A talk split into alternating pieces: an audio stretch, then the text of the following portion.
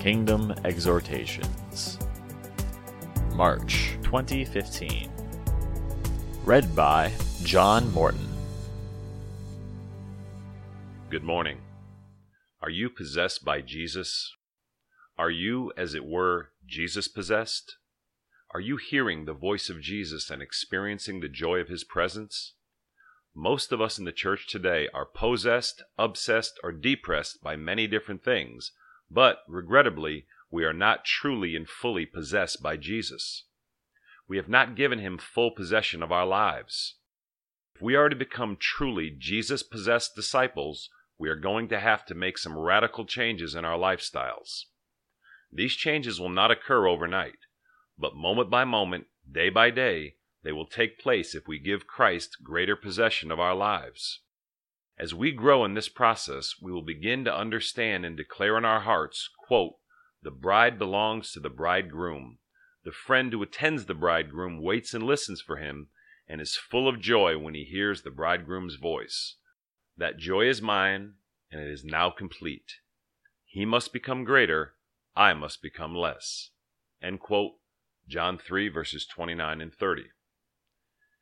In Luke 8, 26 through 39, we find Jesus stepping ashore and being confronted by a demon possessed man from the town. The man wore no clothes and had been living in the tombs. The demons immediately recognized Jesus as the Son of God, and, cowering in fear, they begged to be sent into a nearby herd of pigs rather than into the abyss. Jesus granted their request, and when they entered the pigs, the herd rushed into a lake and drowned. When the townspeople came to see what had happened, they found the delivered man dressed and in his right mind, and that the pigs had drowned. They were afraid and asked Jesus to leave. When Jesus started to leave, the liberated man asked to go with him, but Jesus told him to return home and tell all that God had done for him. He returned to his home and told all over town how much Jesus had done. This story illustrates some important truths which are applicable to our lives today. First, the demons immediately recognized Jesus as the Son of God and knew they were subject to his rule and command. Second, the townspeople asked Jesus to leave. Third, Jesus would not let the delivered man come with him. If we have truly received Jesus Christ as our Savior, we have been sealed with the Holy Spirit for the day of redemption. Ephesians 4:30. A true Christian cannot be possessed by the devil or demons. All of us, however, are subject to spiritual attacks and to being influenced or oppressed by Satan and his demons. Quote, Your enemy the devil prowls around like a roaring lion looking for someone to devour. Resist him, standing firm in the faith, because you know that your brothers throughout the world are undergoing the same kind of sufferings. End quote. 1 Peter 5, verses 8 and 9.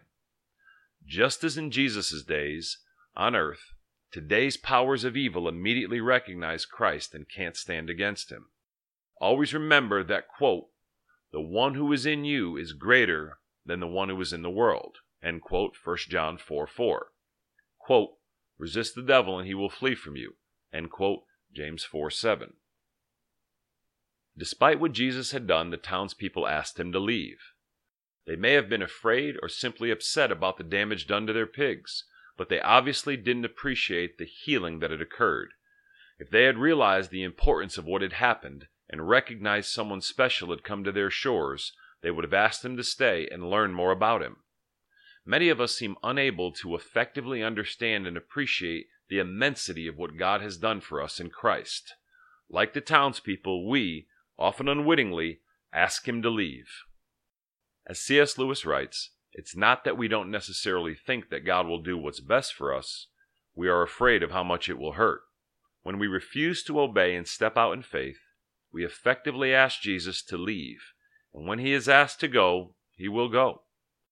We need to examine our lives and repent of current and past failures, and then step out in faith, laboring to increasingly quote, offer your bodies as living sacrifices, holy and pleasing to God this is your spiritual act of worship.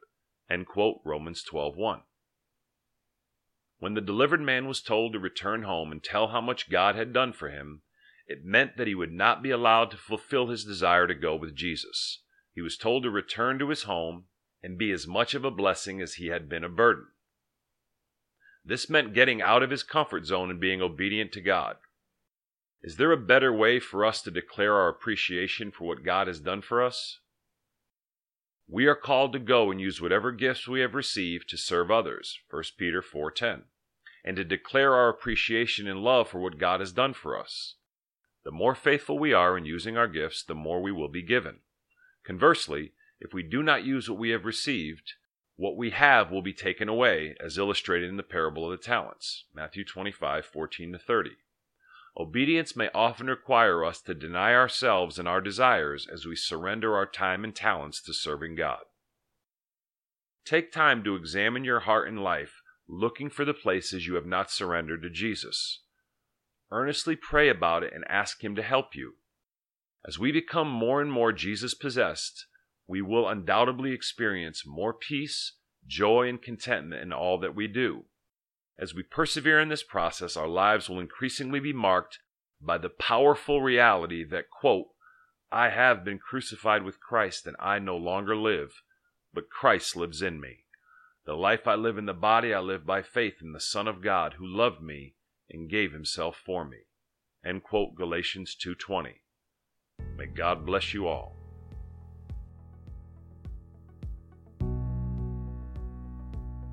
Kingdom Exhortations are written by John Morton, Dave Anderson, and Tom Anderson. For more information about our ministry, please visit www.kingdomd.org.